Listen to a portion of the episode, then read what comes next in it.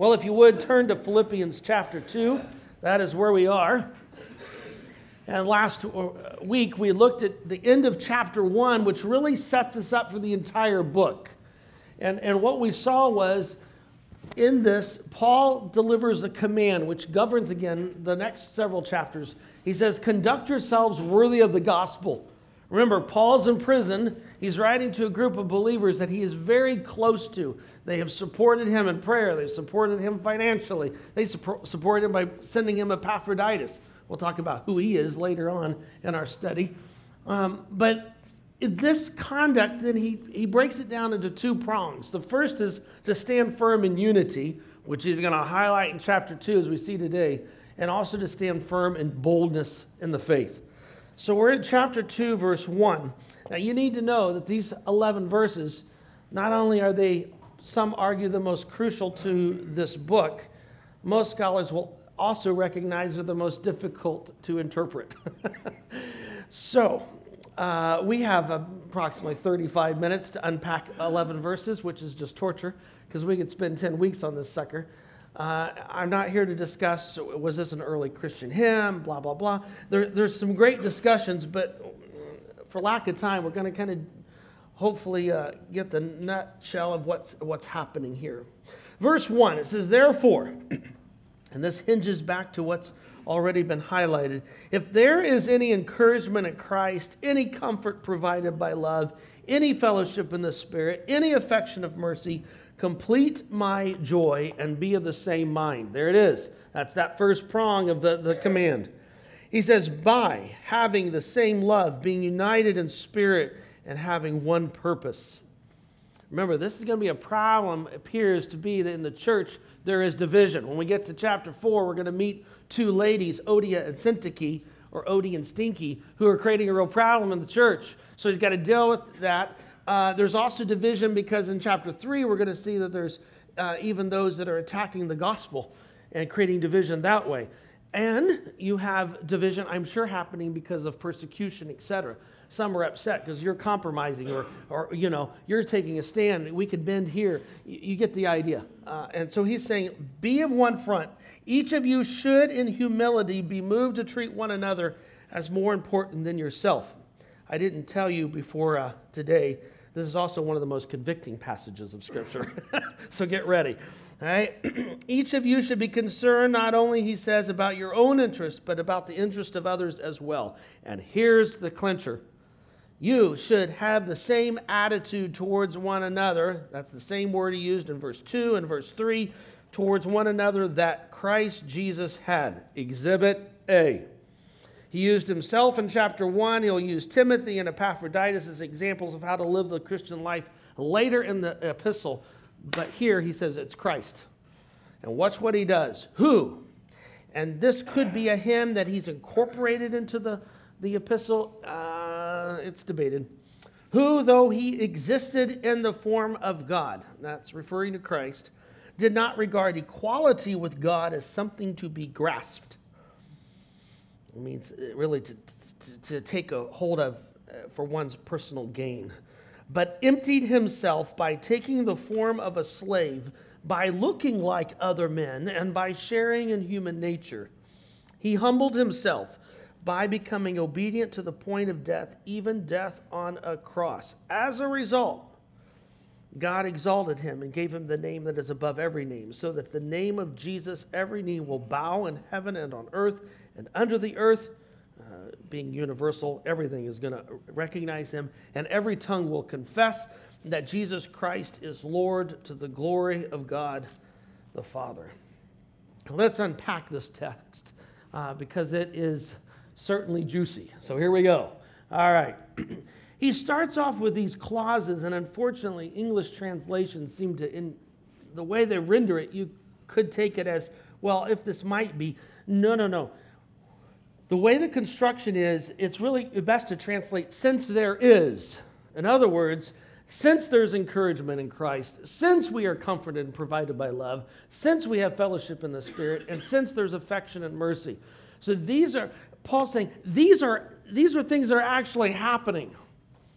Now look at these, because this is key here as we, we look at this text. the encouragement in Christ. He's talking about a spiritual boost. This is a, a can of jolt that you just drink, right? Uh, spiritually.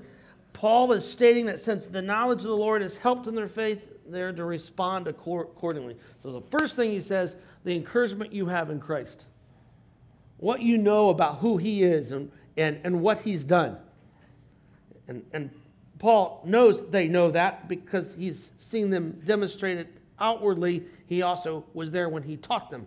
All right, so he knows. Secondly, any comfort provided by love. Whose love?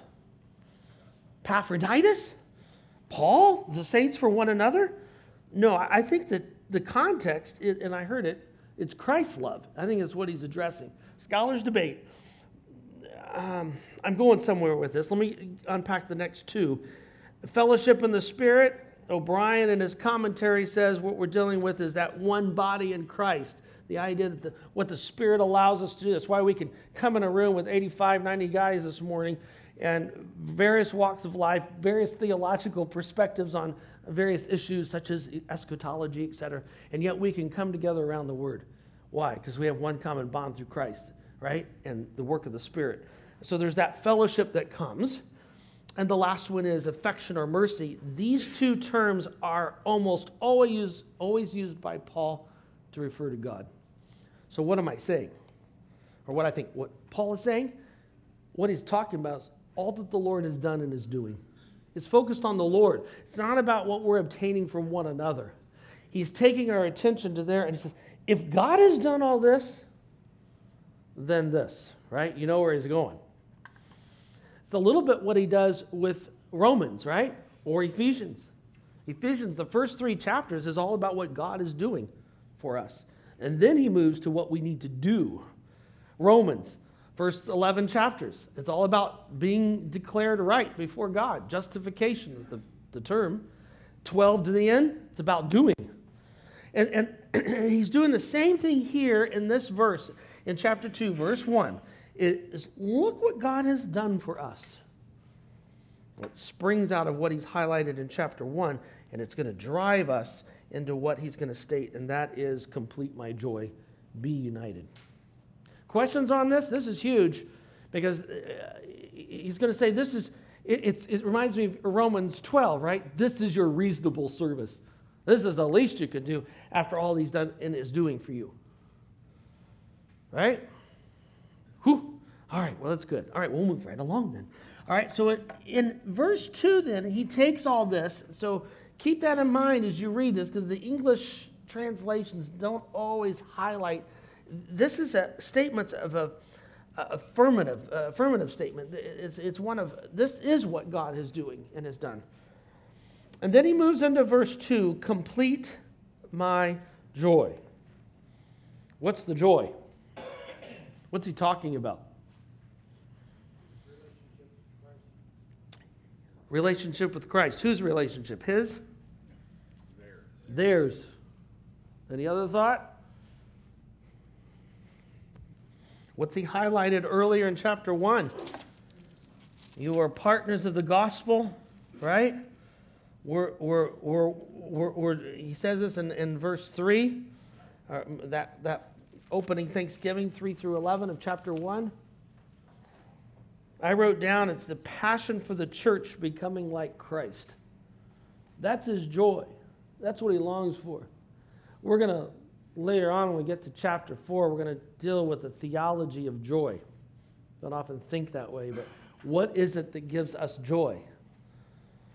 When I have a bowl full of cookies and cream ice cream? uh, when my kids get an A? When I get a big bonus? Is that what gives us joy? Here's Paul in prison, and what's giving him joy? That the church is acting like Christ. He's poured a lot of time and energy into this church. He loves them dearly, and he desires that they are like the Lord, right? In fact, he's going to come back to that in verse 5 because the Lord is who they're going to model their lives after and how they interact with one another. So I think that's what he's dealing with here. And so he gives them this laundry list, right? In verse 2, the same mind, same love, being united in spirit, One commentator makes this comment, it's the bottom of your notes. He says on page one, thus, in four different ways, Paul repeats the same idea over and over again, hoping that the Philippians will get the point.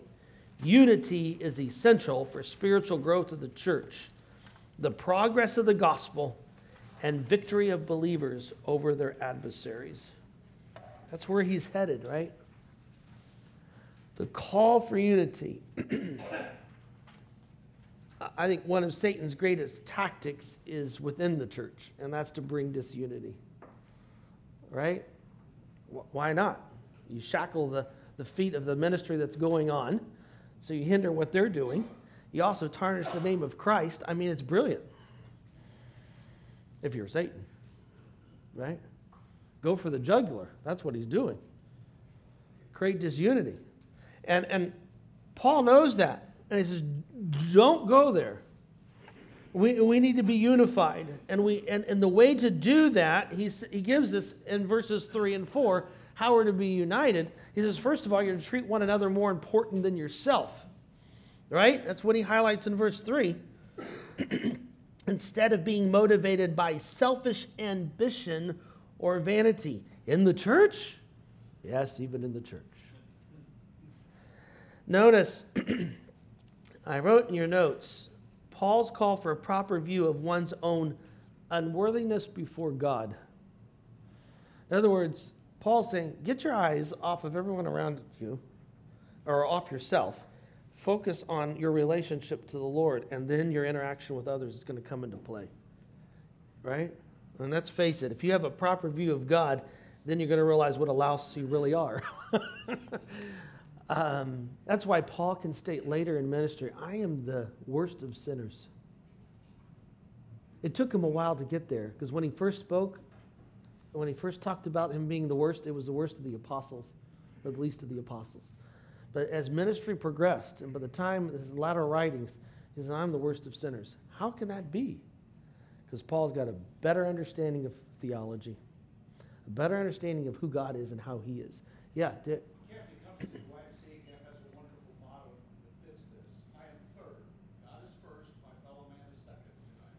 Mm-hmm. And I remember my grandmother saying, You know how you spell joy?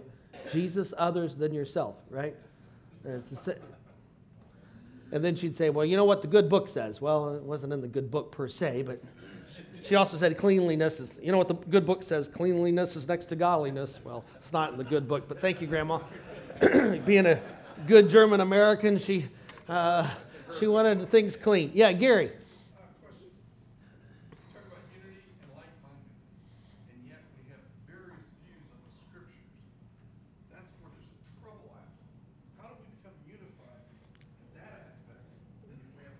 We agree to disagree. and and um, yeah, and that may vary on if I'm on an elder board and we're calling a pastor. Theologically, we might cross the T's a little bit different than we would in a, in a setting such as this, right? So yeah, I mean, but that doesn't mean we we throw bombs and grenades on the other side and say, ah, you know what a heretic they are. Because what did Paul just say earlier in chapter one? If Christ is preached, even if it's, even if it's done with the wrong motive. I rejoice. Uh, Chuck Swindoll, who uh, came as the president when I was working at Dallas, it's kind of like the coordination of uh, King David when he became president. It was amazing. But I think he's a great model of one who, who who's not going to, to me, he, he just displays humility and uh, for unity for the cause of Christ. He's not going to compromise the word, but uh, anyway, that's a whole other Side note. So, treating one another, it's a proper view of God. And he says also, look to the interest of others. He doesn't say you neglect yourself, he even mentions that, right? But you don't elevate self to where it eclipses the other person. Chapter 2, verse 21. Look at this. I'm going to show you some cards, but it says, Others are busy with their own concerns, not those of Jesus Christ. You can't help but wonder if Odie and Stinky are more concerned about that they get to have the right color of carpet in the foyer right? You, you don't know what's going on. But he, said, no, no, no. We got to be unified here. So he establishes that, but he then nails the, uh, puts the nail into the coffin going into verse 5, and that is it's Christ. So let's look at this. This, this becomes the prime example in the text. now, this next scene, uh, 5 through 11, scholars call the kenosis passage. I'm not going to test you over that, but kenosis means self emptying because the text tells us that he emptied himself, referring to Christ. So it's sometimes referred to as the kenosis passage. And what is Paul doing here? He's showing us Christ as an example of humility. In so doing, this hymn demonstrates that God, Jesus is fully God and he's fully man. Let's look at this. Um, the first thing we're going to see is that Jesus existed in the form of God. Notice what he says in verse 6 Who, though he existed in the form of God. The term form speaks of essence. Intrinsically, Jesus is God, ontologically, if you want the term. And, and by the way, Notice in verse 7, he says he, he took on the form of a servant. He was a servant. in essence, he was a servant. He came and, and gave, right? and so the, the term is used a second time there in the immediate context. But and so what he's dealing with ontologically, Jesus is God. Hebrews 1. He, Jesus is the exact representation of God. So he's highlighting that in this, and yet he makes a distinction between Jesus and God in personhood. Watch what he says. he did not regard equality with God as something to be taken over. In other words, in this pre existent form, Jesus understood there's a distinction between his role as Son and God's role as the Father, and yet, ontologically, or in essence, they're the same. Uh, theologians call this binitarianism. That is, that Jesus and the Father are one. Jesus said, You see me, you've seen the Father. I and the Father are one. All right? And I know it's like, whoo, how do I get my head around that, especially at 7 in the morning? Uh, this is, is a difficult concept. But Paul is in this hymn stating Jesus is fully God, and yet he is distinct. And Moule, in his book, it's an older book, but it's uh, stellar, is The Origin of Christology. Moule states the pre existent Son regarded equality with God not as excusing him from the task of suffering and death, but actually as uniquely qualifying him for that vocation. Not my will, Father, but yours.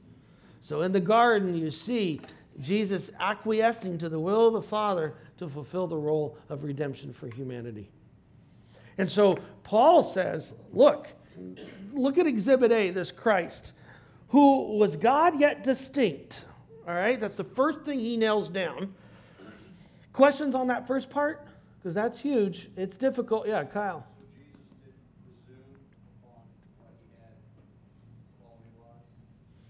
Correct. Not presume upon God the, the Father's will. Um, that was the problem with Satan, right? Satan presumed upon the Father's will. Of course, Satan was just an angel. Jesus is God, right? He is the pre incarnate Son. Uh, all right, so that's the first part. So we see fully God. Questions on it? We all, all right. The second part is, but he says, excuse me, he emptied himself, taking on the form of a slave. So the second thing we see is Jesus willingly giving up his pre incarnate glory.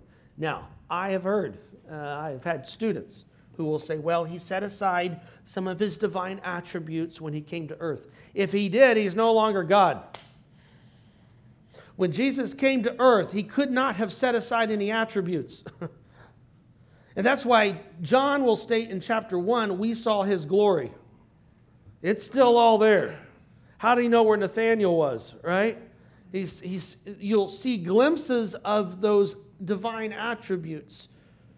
So if he sets anything aside, he, but it says he emptied himself. So how do you handle that, Hoffiditz? Because of the next phrase. What's the next phrase say? It's a participle of means. How does he empty himself? By taking on. Uh, it's, it's like doing math with my kids. This new math they do drives me nuts at school. It's like, well, it's so much easier if you just do this. Oh, that's not how we're supposed to do it, right? This kind of math, what Paul's saying, we don't subtract, we are adding. That's how you emptied. He emptied himself when he took on human form. Text tells us, right? He took on the form of a slave. And I mentioned there in your notes that Jesus did not surrender any attributes, otherwise, he'd no longer be God, and we're dealing with an addition. So he leaves that pre incarnate glory to come to earth. Now, you, you know where Paul's going with this. Uh, this isn't a treatise on Christology, though it's there. It's an issue on humility. And he said, Here is God in all his glory, Jesus Christ, willing to take on human form, giving up all of that glory to come down to earth for us. And if that's not unbelievable, if not, remember, by the way, remember our, our folks in Philippi? Many of them are what? Who are the residents of Philippi? What do we talk about? Roman citizens. They're retired veterans who've been granted tax exemption, et cetera, et cetera. The thought of becoming a slave, horrific. But it gets worse because notice where Paul goes with this. He says, by looking like other men, he humbled himself, we'll get to that in a minute, by becoming obedient to the point of death, even death on a cross. So, not, not only did he become a slave, he also was crucified. And to a Roman citizen, you were exempt from crucifixion. That, that, that's a whole other matter, and we'll get to that in a minute. But what Paul's stating, not only did he exist fully God, he's fully man, but he, came, he, he's still distinct even as a man.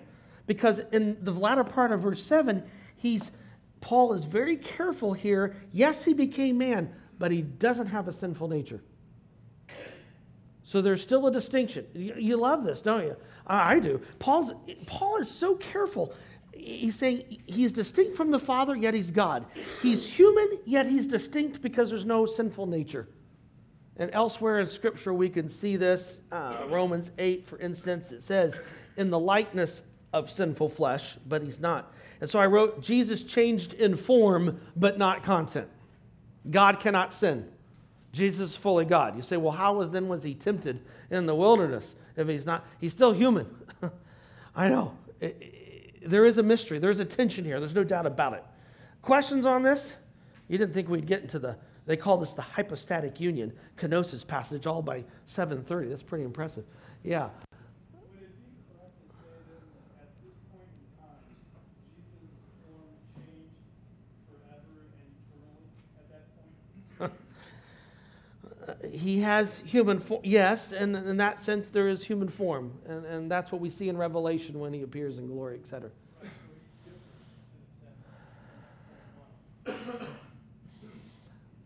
he, he's still God. So, yeah, uh, if we want to draw that distinction. Uh, yeah, Micah.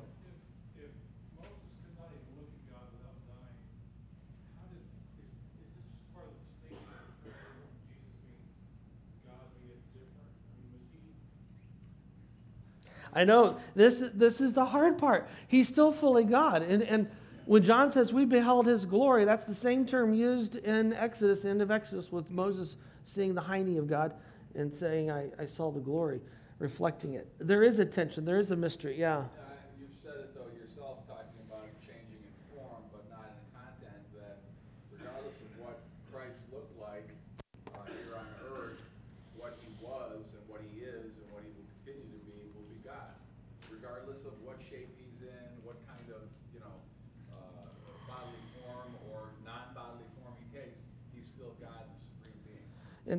yes, and some want to say that God, at certain points in his earth, Jesus, when he was on earth, veiled his glory or his attributes or didn't use them at certain points. But I think we have to be careful because we see glimpses of the divine attributes through the Gospels. And so he's still fully God, he's still fully man. It's a tension. And Paul isn't here to discuss the hypostatic union and go into great discourse. What he's trying to show is look at what God has done for us. And if he can humble himself, I'm going to move on, Gary, because of time. If he can do this, then, then my goodness, who are you to treat your brother or sister in Christ inappropriately or less or inferior?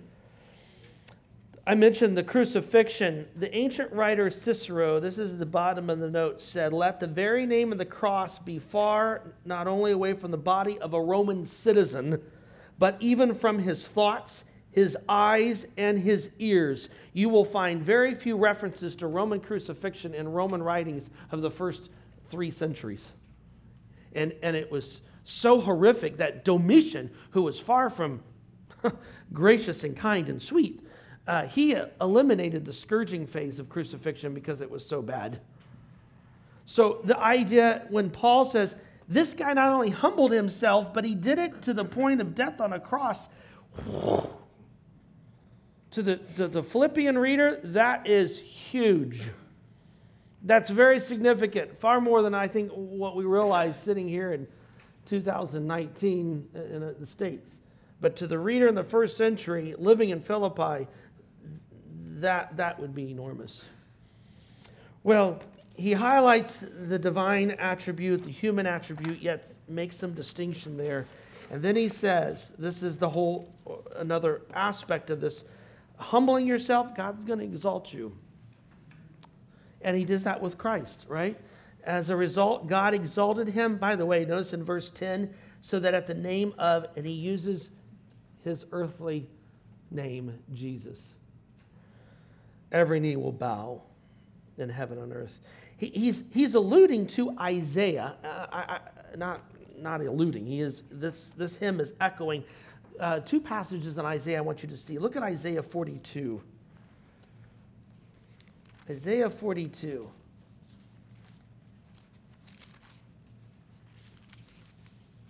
Verse 8.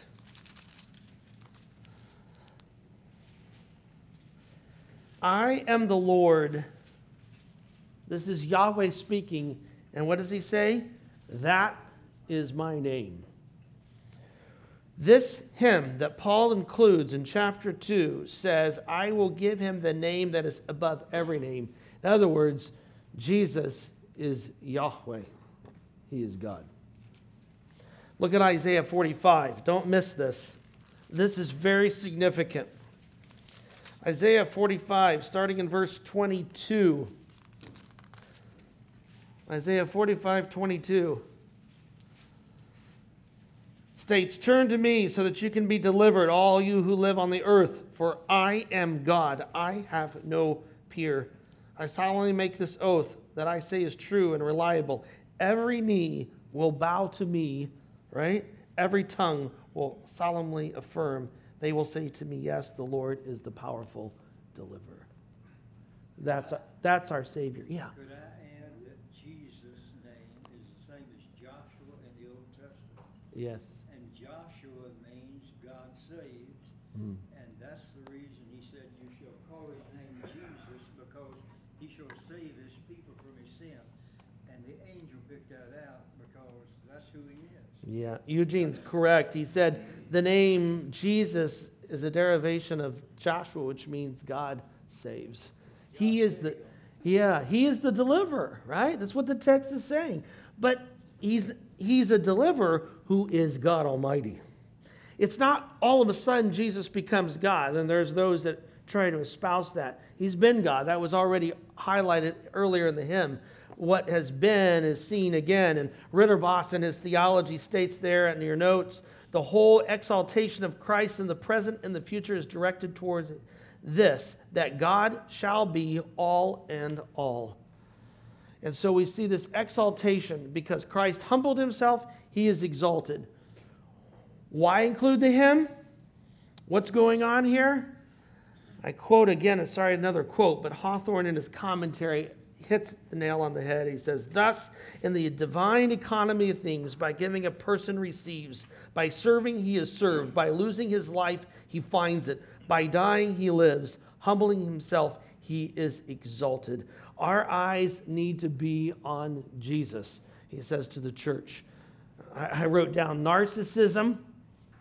you know what that is, right? Suffers from spiritual cataracts. It fails to see reality. He said, Our eyes are on the Lord. And we then need to live according to that. And that spills over. Let me give you three things to hang on your beak this week. Arrogance in the church is often subtle, oh, very subtle, but it's always lethal.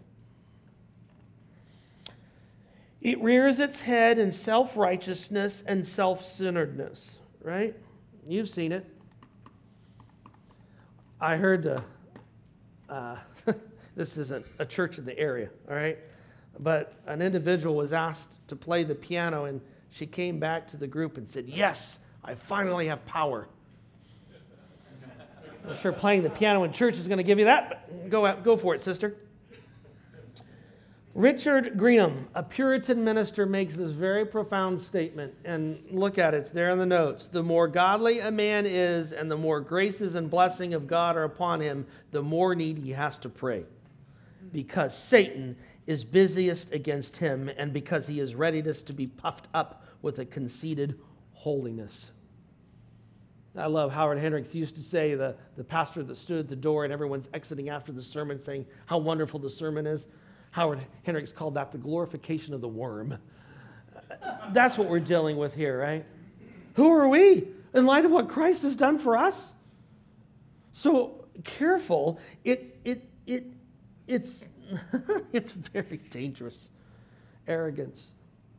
The business world knows that read Beer's work, read other Jim Collins from Good to Great and or How the Mighty Fall. He understands that one of the major components of the downfall of uh, businesses is arrogance. I worked for an investor a little bit who was trying to uh, include uh, Christian ethics, and one of the litmus tests was determining whether a company was arrogant or not. Because he said that they're going to fall, and I'm not going to give money to a company that's arrogant. Invested. Is it interesting? Spilling over. Well, it's true in the church. And Paul understands that. And he says, Christ is our model. Uh, you know, you can discuss all the theology of Philippians 2, 5 through 11, but the, the bottom line, Christ came and, and he took on, servant, uh, on a servanthood for us. Arrogance is antithetical to Christ, antithetical to Christ. A Christ follower walks in humility. What are we told in Luke 9? What did Jesus say? If you want to follow me, what do you do? Not only that, take up your cross, what else? Deny yourself. It's what John understood in John 3. He, Christ, must increase, I must decrease. Right?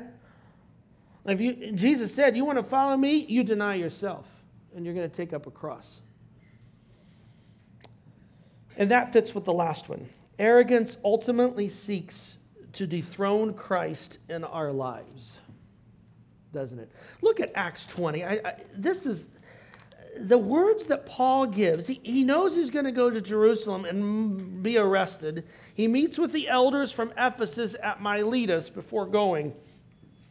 And he states, when he arrived, he said to them, and, and this is Acts 20, verse 18 You yourselves know how I lived the whole time I was with you, from the first day, etc., serving the Lord, watch this, with all humility.